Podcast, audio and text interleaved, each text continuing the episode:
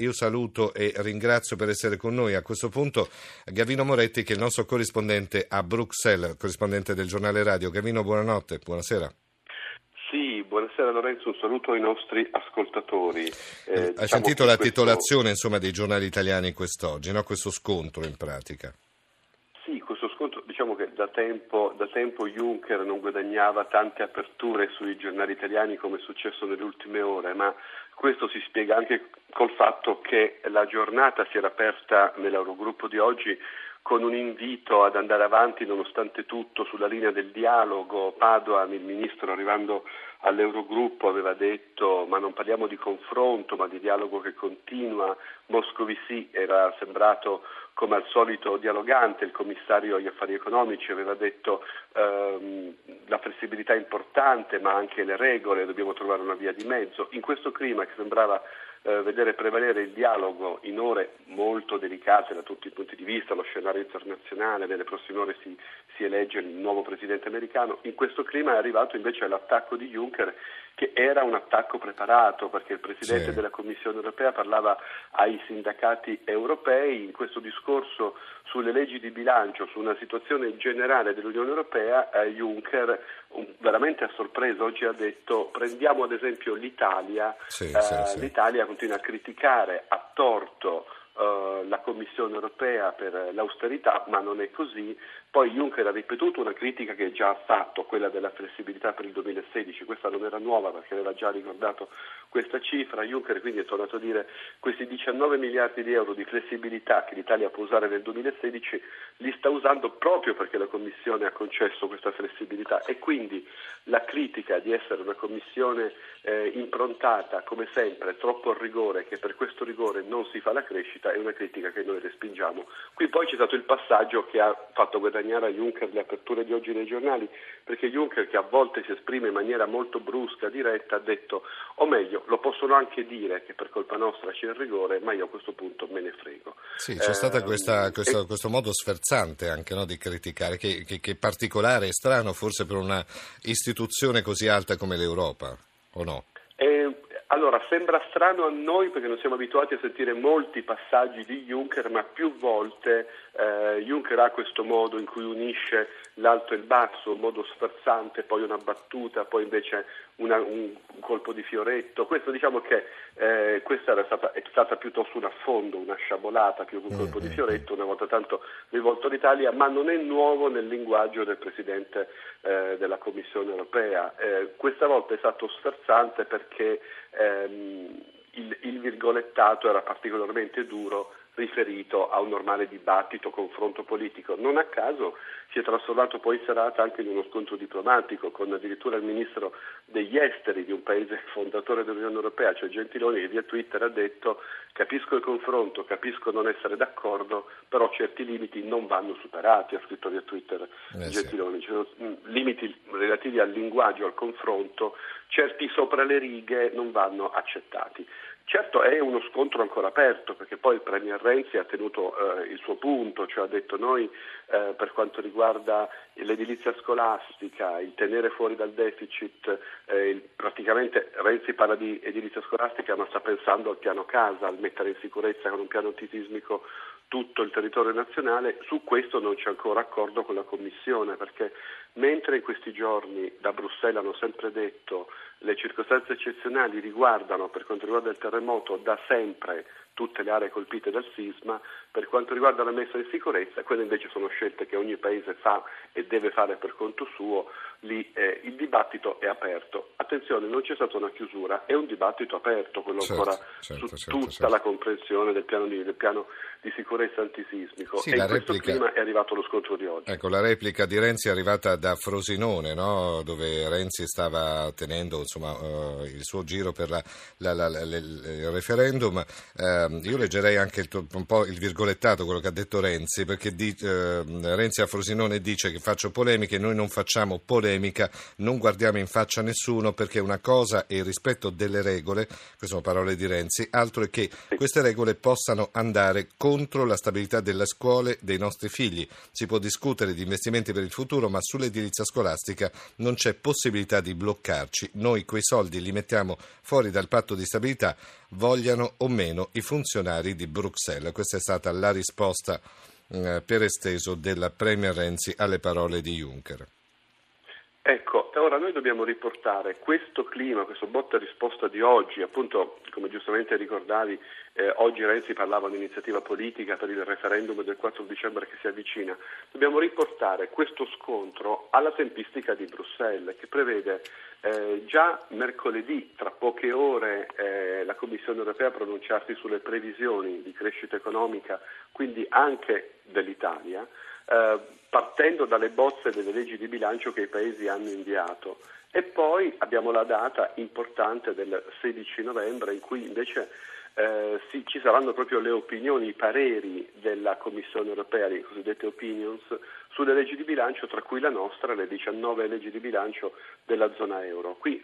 cosa succede? Che veramente si va a chiudere o meno un'intesa, e l'Italia si gioca molto in questo momento, in questi giorni, perché in qualche modo un'intesa dovrà trovarla. Qualche apertura è sembrata di cogliere oggi nelle parole di Moscovici, del commissario agli affari economici, alla fine dell'Eurogruppo, quando ha detto vedremo di poter valutare anche i fondi per la ricostruzione del terremoto anche sul medio periodo, quindi contando una tantum non solo per il 2017 ma anche per gli anni a venire, perché poi la messa in sicurezza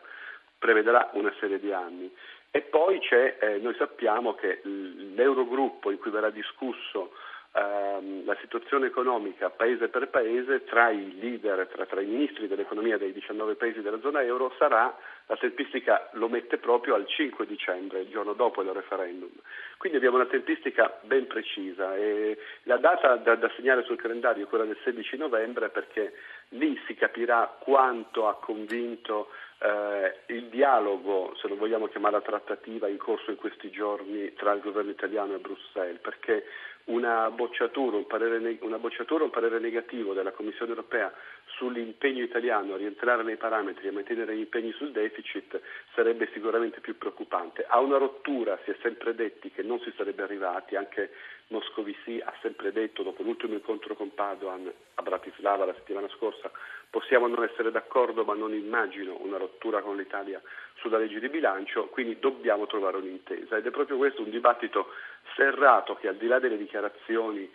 da campagna elettorale, in questo caso referendaria, sì, e da reazione stizzita di Juncker che dopo tante critiche ha voluto oggi rispondere, alla fine per quanto riguarda il pragmatismo, un'intesa sul terreno del pragmatismo andrà necessariamente trovata, anche perché se ci allarghiamo un attimo come visuale siamo in un momento in cui l'Europa ha bisogno di non consumare rotture sui propri bilanci perché la legge di flessibilità, l'ho detto più volte Moscovici, deve dimostrare di essere intelligente in questi casi e quindi ci sono tante tematiche da affrontare in Europa che ha davanti a sé un anno elettorale, la Germania e la Francia vanno al voto, tanti scogli da superare e quindi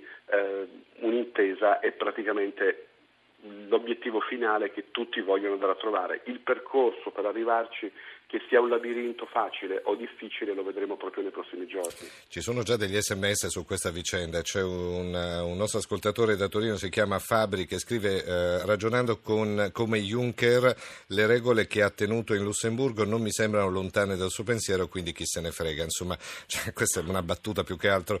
più che una riflessione, però quella che volevo per chiudere, insomma, Gavino, questo nostro collegamento, probabilmente quello che arriva però qua in Italia è come se l'Europa, l'istituzione europea, abbia una serie di preconcetti o comunque di preclusioni nei confronti dell'Italia. È solamente un'impressione o c'è anche questo? Tu che sei là e hai modo di vedere quotidianamente quelli che sono anche i movimenti e i comportamenti delle istituzioni europee. No, sicuramente la Commissione europea, le istituzioni europee stanno mediando tra altri ministri del nord Europa, tanto per non fare nomi, tra l'Olanda, la Finlandia, la stessa Germania, che hanno un pregiudizio verso l'Italia, i paesi cosiddetti mediterranei, che non rispettano con la stessa intensità di impegno un cammino verso il risanamento del proprio deficit e del proprio debito. Ora, la Commissione europea si sta impegnando per mediare tra varie spinte ed è questa mediazione che va salvata. Non dimentichiamo che se la Commissione europea fallisse nel tentativo di esercitare una mediazione tra tutti e 19 paesi della zona euro, vediamo già delle critiche avanzare. Lo ha fatto il ministro delle finanze tedesco Schäuble, che recentemente ha proprio litigato con Moscovici, ha detto: se la Commissione europea non riesce a far applicare le sue regole, come non ha fatto nel caso della Spagna e del Portogallo e della Francia, se la Commissione europea non riesce a tenere a bada, diciamo così, i paesi che non rispettano i parametri, allora troviamo degli organismi neutrali più forti che lo facciano. E pensava al fondo salva stati, che non è in grado adesso, ma nell'ottica dei paesi più rigoristi dovrebbe essere poi in grado di mettere davvero i paesi più recalcitranti a mettere sotto controllo i propri conti pubblici a farlo, se vogliono davvero rimanere nella moneta unica e nella zona euro. Non dimentichiamo che in questo Eurogruppo oggi si è parlato ancora della Grecia, che non è un problema risolto, che a fatica si sta provando a instradare verso una soluzione. Quindi la Commissione europea è impegnata in una difficile trattativa, perché se non trova un accordo con paesi come l'Italia, allora sì che si arriverà a uno scontro più forte tra i ministri economici dei 19, e questo scontro appunto a quest'altra data del 5 dicembre dell'Eurogruppo, in cui si parlerà delle varie situazioni economiche. Certo. Quindi quella che a noi sembra una commissione a volte troppo severa, dobbiamo anche contare che è una Commissione europea impegnata a salvare se stessa come ruolo e deve trovare una mediazione. Per quanto riguarda invece l'attenzione per il terremoto e i migranti, l'Italia sta ottenendo, grazie anche alle proteste dimostrate, portate avanti dal governo italiano, dal premier Renzi, nei mesi passati, qualche riconoscimento in più. Lo ha ottenuto nel Consiglio europeo di ottobre, dove ufficialmente è stato riconosciuto lo sforzo italiano sui migranti, lo sforzo anche finanziario. E l'Italia è un paese di frontiera e qualsiasi governo si è trovato a governare l'Italia negli ultimi 5 anni, di colore politico anche diverso, ha dovuto affrontare l'emergenza migranti. Per quanto riguarda il terremoto, è un'emergenza molto forte sulla quale la solidarietà è stata manifestata più volte in questi giorni. Lo ha fatto anche, ricordiamolo, il portavoce della cancelliera tedesca Merkel, che ha detto: per quanto riguarda il terremoto è il momento della solidarietà, sui numeri poi ci accorderemo. Quindi l'Italia comunque gode di una stima e di un prestigio molto forte. Si tratterà poi di arrivare a un'intesa concreta, che non è impossibile, perché poi in fondo un deficit al 2,3 non è altissimo, è comunque sotto il limite del 3%, e un'intesa alla fine è possibile trovarla. Insomma, diciamo è un primo tempo questo, ci sono altre discussioni che devono essere portate avanti, insomma, in questa trattativa. Certo, e c'è ancora del tempo per trovare un'intesa. Quindi diciamo che oggi è stato un giorno di confronto duro, anche se si era detto che non si doveva fare un confronto ma un dialogo. È stato un giorno di confronto duro per un'intesa che, siamo soltanto al 7 novembre, per il 16 magari andrà trovata. E allora grazie a Gavino Moretti, il nostro corrispondente da Bruxelles. Buon lavoro Gavino, buonanotte. Intanto stanno arrivando gli sms e mi sono scordato di ricordarvi il numero, ma so che lo sapete a memoria: 356992949, questo per mandare degli sms. E c'è un nostro ascoltatore da Agrigento che scrive: Europa sì, Europa no, quando ero ragazzo la sognavo un'Europa unita, ma oggi sono pessimista. Queste sono le considerazioni degli ascoltatori.